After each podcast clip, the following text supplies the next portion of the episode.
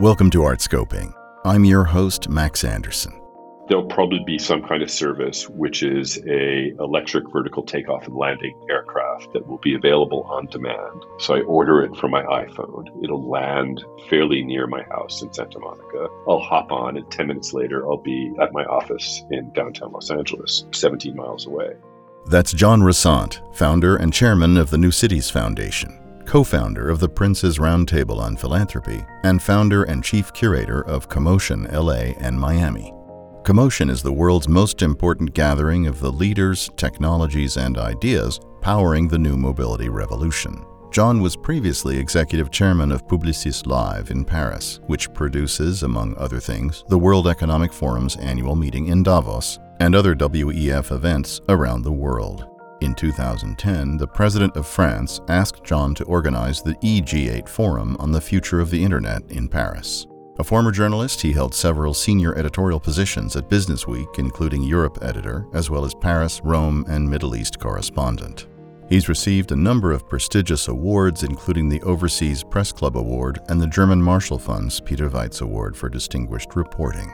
John holds advanced degrees from the University of Wisconsin Madison and the American University in Cairo. He's a member of the board of the Fondation Tocqueville in Paris, Humanity in Action, and the advisory board of NEOM. John, welcome to the podcast. Are you calling in from an airport lounge? Well, for a change, I'm not actually. I'm calling from my office at the Los Angeles Clean Tech Incubator in downtown Los Angeles. Excellent. And so it, it, it must be spotless if it's clean tech. How, what kind of an incubator spotless. is it? it's you know funded by the city and various sort of donors, and it's been around for a, while. And they're very much at the heart of clean tech startups. You know, from e-bikes to uh, you know, I guess not nuclear power plants, but uh, you know, sort of solar power, things like that. I mean, California and LA in particular is very much leading the way in America, as you as you you must be aware. Yes, sir. But our audience is unaware that you and I have known each other since we were in short pants. But today, you are among the worldliest people I know. And while the rest of us were on our couches finishing Netflix, you managed throughout the height of the pandemic to travel to very far flung places. Can you share any anecdotes about what that was like? Well, I'm not really at the height of the pandemic. I mean, I was locked down like like everybody else, I suppose, but I did manage to get vaccinated quite early on in the process. So, you know, I was able to kind of traverse sort of weird, empty, dystopian airports. Charles de Gaulle Airport in Paris, you know, four or five months ago, you just nobody knew what to do, you know, what documents to have, when you should wear a mask, what sort of tests you should have taken, you know, 48 hours previously. And yeah. so, you know, I had to get off the plane, then take two tests. Very odd traveling is a pain unless you know unless you have your own plane. And so right. I guess the you know one maybe is lucky enough to know people who have their own planes. Sometimes right, a, right. a good resource. John, I mentioned in the introduction the New Cities Foundation. Can you give us a bit of background on it and what led you to start it? Well, look, I mean, I've been completely obsessed and fascinated by cities from a very early age. And you mentioned that we knew each other when we were in short pants. I mean, for the record, I want to say I've never worn short pants in my life, but, but give me some evidence. But anyway, I mean, growing up in Manhattan, in the kind of environment I grew up. My, my uncle was a well known urban planner and architect who uh, did the first uh, lower Manhattan plan. So it was very much part of the kind of conversation at the dinner table about how cities develop, et cetera, the problematics of cities. So about 15 years ago, I was uh, based in Paris, and I was uh, in charge, among other things, of producing the World Economic Forum annual meeting in Davos every year in Davos, Switzerland, which is you know this grand get together of the high and mighty and the great and the good of this world at the end of every January in a small ski town in the Alps. And one of the things that I began to feel very, very keenly was that cities needed to have a seat at the table at the kind of Davosian conversation. That um, mm-hmm. there had been very much a focus on nation states, and a President Trump would be invited, or Chancellor Merkel, and etc., but no mayors at the time. And mm-hmm. I felt that you know cities really are where things happen. Uh, you know, and, and if you have a smart mayor, empowered mayor, they can really move a city forward if there's sort of an alignment in a way that countries are hard to move. They're very big things. And I felt that, you know, the impact of particularly of connectivity technologies and the internet on city building is going to be really massive and game changing. Be somehow the next big thing the rise of the smart city, et cetera. At that time, people really weren't talking about smart cities, but I wanted to move the conversation at Davos towards one that focused more on cities. Mm-hmm. And to be honest, there was some support, but there was also a lot of pushback uh, at mm-hmm. the time. The World Economic Forum approach to issues is what they call the multi-stakeholder approach, where you bring in private sector leaders, public sector leaders, academic leaders, put them together, and, and you can sort of help solve big problems. I felt that was a very good model actually for the city. No one owns the city. So I decided, you know, about 15, 14 years ago to set up my own uh, independent nonprofit institution called the New Cities Foundation that would look at city building in the world, would look at the impact of new technologies, new connectivity technologies on cities. So that's what happened. You know, we had initial support you know, right as the wheels hit the ground from, I think, at the time, Cisco, Ericsson, and General Electric. And we've been, you know, growing ever since. And uh, as you well know, as you were part of the story for a while, Max. Yeah. Oh, it's a remarkable set of conversations, of events, of ways of thinking about the evolution of cities.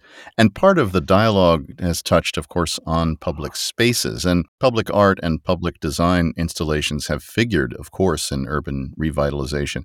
One example here in New York is Thomas Heatherwick's The Vessel, a commission in Hudson Yards. You must have an opinion about that. Oh dear, I was afraid you were going to ask me that because I don't have a very high opinion uh, either of the vessel or of Heatherwick. I mean, I think Heatherwick is a he's an interesting designer, but you know he's very problematic one. But he's one of those who you know the corporate world love, and it, it's sort of you know that old adage: you never got fired for sort of ordering IBM.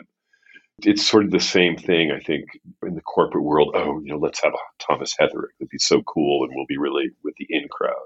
But his work tends to be quite problematic. I mean, the cost overruns that he has are are tremendous. Very similar in some ways to uh, Calatrava, the Spanish architect, who I think is somewhat overrated and overused. You know, you have mayors all over the world. Let's have a Calatrava bridge and we'll be a cool city. It takes more than a mm-hmm. Calatrava bridge to be an interesting city. And it takes more than a Heatherwick commission to make, say, a Hudson Yard sing. When you look at cities, you very quickly look at the mobility and transportation piece. And so some of our first work at New Cities uh, looked at, for example, commuting, looked at how to leverage social media networks to improve the experience of commuting. But then, you know, about seven, eight years ago, Google actually contacted the New Cities Foundation because they were beginning to fund in a very massive way fundamental R&D into driverless cars, autonomous mobility, which would later be hived off into a Google-owned company called Waymo. But at the time, they really were trying to think about the future of autonomous driving, how it would fit into an urban context. And so they knocked on our doors.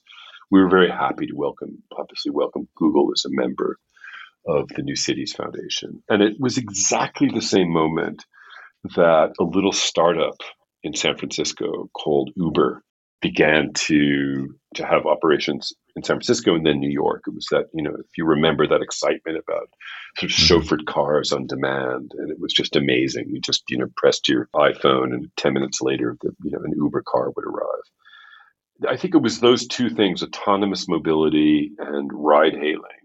We realized at the sort of level of the New Cities Foundation that this disruption in mobility and urban mobility would be absolutely transformational for cities, large and small, everywhere on the planet.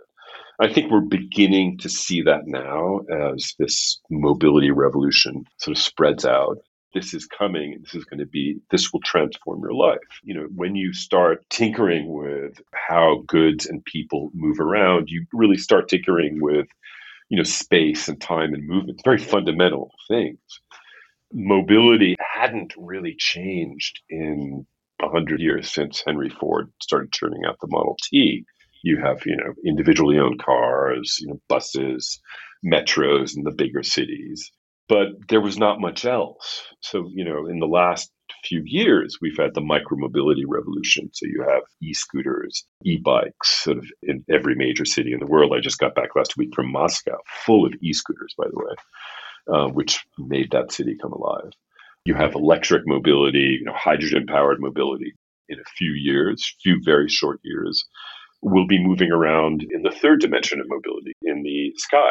So to go from, let's say, instead of my taking my e-bike this morning in Santa Monica, California, going to 10 minutes, getting on the metro, going across Los Angeles and the light rail, and then getting out and then e-biking to my office there'll probably be some kind of service which is a electric vertical takeoff and landing aircraft that will be available on demand. So i order it from my iphone. It'll land fairly near my house in santa monica. I'll hop on and 10 minutes later i'll be at my office in downtown los angeles 17 miles away. That's the future by the way. It's going to be great because i think it'll be cities will have to be redesigned. You know cities have been 20th century cities have been designed uniquely around the motor car and then a little bit around public transit. Mm-hmm. But the cities of the future will not be designed around the motor car. They'll have, have other, you know, for example, I'm, as you may know, I'm on the board of a big new city project in the northwest of Saudi Arabia called Neom. And Neom is designed as a truly 21st century new city in that there will be no individually owned cars, certainly no internal combustion engine cars. Everything will be based on very high degree of sort of autonomous vehicles, electric, robotic aircraft, etc. In terms of all of the innovation you've described, we're seeing a lot of new electric and hydrogen powered vehicles. How do you think the car industry is doing in design terms in creating these things? Yeah, God, that's a great question. And I think really badly to begin with. so if you look at, for example, I drive a Chevy Chevrolet Bolt, which is a wonderful little car, but it's just crap design. Chevy has not renewed the design over the years. Same thing with some of the early sort of BMW electric cars. I mean, not a lot of thought was given to redesigning the car. You don't have to have internal combustion engine in the front of the car. You have the big electric battery, which sort of runs along the bottom of the chassis. So it can potentially free up the design of the car, but car designers haven't really taken advantage of that. I mean, they're still designing cars to make them look like internal combustion engine cars. You know, Tesla, it's a well designed car. They've got a good German designer there it's a nice car. It's, it's not really revolutionary in terms of design.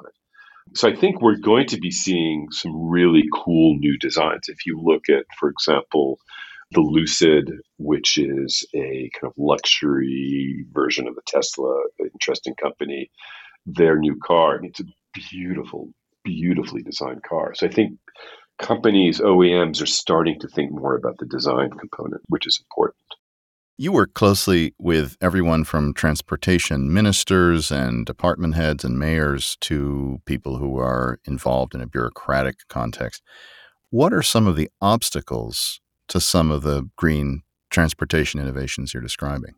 Unfortunately, I think some people in this country, anyway, have an attitude about the individually owned internal combustion engine vehicle the way some people think about the Second Amendment to the Constitution. That is, you know, I want my gun, I want my car, no one's going to take mm-hmm. it away from me. And I've seen mm-hmm. conversations in which, you know, people stand up and say, You're never going to take my car, you know, this is a God given right to go on the freeway, etc. I mean, we're going to have to rethink that. And I think it's it's a you know, it's a communication problem, you know, for the government, for schools, for OEMs, etc. First, we have to move towards uh, zero emission vehicles if we want to, you know, remote chance of saving the planet. Two, I think we have to move towards more shared kind of mobility. I mean, COVID put a bit of a dent in that, but I think that conversation's going to come back. The, the idea of, in LA, for example, as you may know, there are more cars than people. This is crazy. You know, it, mm-hmm. it, it's we have to find ways to get people out of cars. They clog up the freeways, the streets, uh, they pollute, etc. It's a very important problem. So that's a problem of perception on the part of the individual. What about from a political point of view or a policy point of view? Is it the big oil that's keeping it from moving along more quickly, or what is it? No, because I think big oil is sensing to a large degree that you know the end is nigh. I think there's no question that they're all having, you know, in one form or another, of some kind of existential crisis, and so they're investing heavily in in renewable energy. Look, I think it's partially in this country anyway. It's a question of the federal government getting behind this, and I think that's one of the big shifts as uh, from the Trump administration to the Biden administration. Biden is clearly you know, pro-electric. He's, you know, re- we've rejoined the Paris Climate Accord, so there's uh, real federal money now going into renewable transportation, especially with the. We'll see what kind of infrastructure bill is passed, but there's a sea change that's happening now. I think we, you know, if you look to two years ago, you know, electric car, you know, ooh, I, I, don't want one of those. Now people are sort of interested. All of the big OEMs have committed massively to you know multi-billion dollar spending programs on electric. So we're certainly starting to move in the right direction. There must be some kind of tension. You mentioned the federal government's investments and you mentioned Uber as a private company. What are the tensions between that form of public investment and then the disruptive smaller companies that turn into bigger companies? Oh my God, how long do we have, Max? I mean, one of the interesting tension that you mentioned, I think, is around data, frankly. And, you know, Uber as a private company really want to be in charge of all the data that they have about where we go, how often we go there, what time we go somewhere, etc. I mean, that is incredibly valuable data. The cities, many cities, are saying, you know, there's a public right of way, and we have a mm-hmm. say in how that public right of way is used. So it cannot be a private operator like an Uber or a Lyft that decides that. So there has to be a kind of equitable position between an Uber or Lyft and a city. And that's largely discussion around data. Uber, Lyft want to have a kind of closed Uber garden in which people play. Cities and others want that garden to be open to have more competition, etc. And also for the public domain to have its say. And I think that's important. One of the big tensions that you refer to, I think, going forward is going to be between the public sphere and the private sphere, you know, the public administrations, private operators. My view is that, and something that we're very committed to at Commotion, which is the company I lead, which is very involved in emerging mobility. We have a big event in Commotion LA in Los Angeles and in Miami. But one of the things we're really committed to is making that a fruitful collaboration. The, the, future of mobility in our lives is going to depend on a very vigorous collaboration between public and private.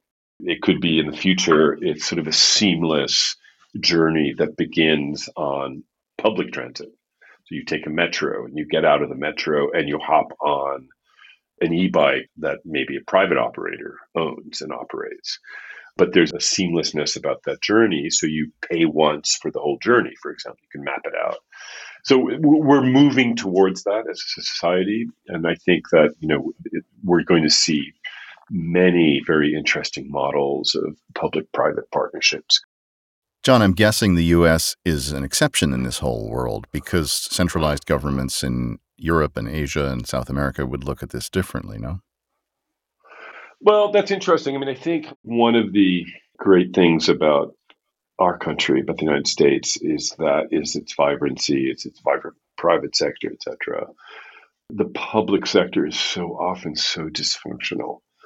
When someone says the words like central planning, we reach for a revolver uh, here in this country.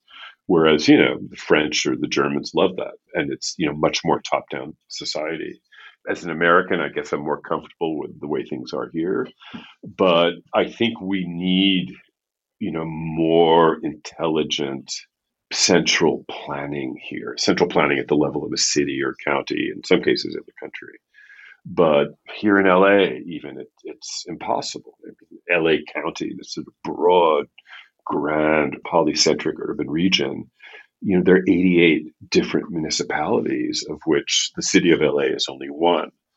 And so you have terrific sort of siloization of you know competencies, and that just makes it doing anything very slow and complicated and difficult often. I'm no fan. I'm it's really the wrong way to put it. Obviously, I'm no fan of Vladimir Putin, but I must say I was in Moscow last week and so impressed with the public transportation system and the way it integrates with private e-scooter players or e-bike operators because it is centrally planned. Um, you know, they, they've done a good job at that. But, you know, I don't obviously don't want to trade in our system for theirs. so. and what about in Asia, where there's always another innovation coming around the corner in South Korea and Japan? How is that yeah. shaping up? In terms of mobility and sort of urban things, I mean, there's a big China conversation, and China is its own world. Uh, you know, Chinese cities are better and better organized, but you know, you have these really big Chinese mobility players now that we don't actually see that much in the United States. Um, mm-hmm. But they're, you know, uh, you know, in terms of electric mobility, I mean, they're the big players around. You know, what's interesting about Asian cities is they do the public transit piece just so well. If you've been on the metro in Seoul, Korea, or in Shanghai, or the bullet trains in Shanghai, the metro in Tokyo, for example, it's incredibly well planned. And one of the things I love about Asian cities, particularly in Japan, particularly in Japan, but also in Korea, is that they have, you know, they've taken transit oriented development to kind of the next phase. And so mm-hmm. you have, for example, the Tokyo metro system is absolutely the world's best, most efficient. It's, you know, the delays are in the sort of milliseconds uh, it's spotless, etc. You have, I think, four or five privately owned metro companies controlling the network. Each of them is profitable, and they work together in some absolutely brilliant way. Everybody's happy, and one of the ways they do this is they, uh, if you take like Shinjuku Station in Tokyo, it's a massive mall. So the the metro operators are also developers the economic rent, in a sense, comes from the traffic and from the commercial operations and stations. We don't do that here. So if you go to, you know, typical LA metro station in Los Angeles, it's completely devoid of commerce. You can't buy a can of Coke, even though it might be 110 degrees out. There's usually not even a bathroom.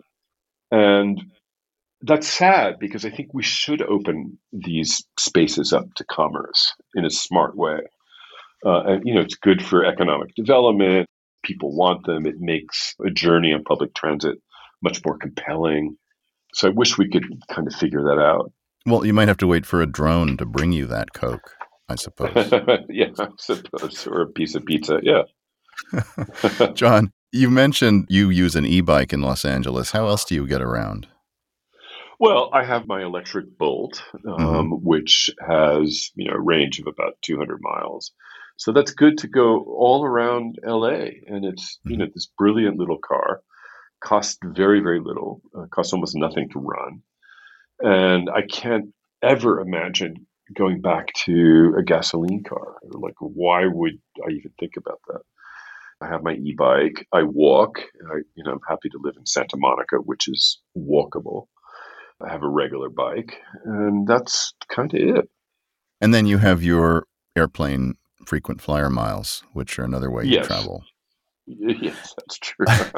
and speaking of that, back to your days at the World Economic Forum, what yeah. was it like to wrangle so many A-listers to jump on their private jets and end up in the little town of Davos? you you you you'll have to pry the secrets out of me, Max. But well, you um, don't have to use any names, no, but just no, curiosity. Uh, I mean, one of the interesting things is the big game in Davos, which people do not realize, is it's everything is about status, and status in Davos is measured by which hotel you're in. And there are only, I think, three now sort of five star hotels. A lot of okay, kind of four star, three star hotels, and then some really crappy smaller hotels. Because you know during the year it's mm-hmm. a ski station.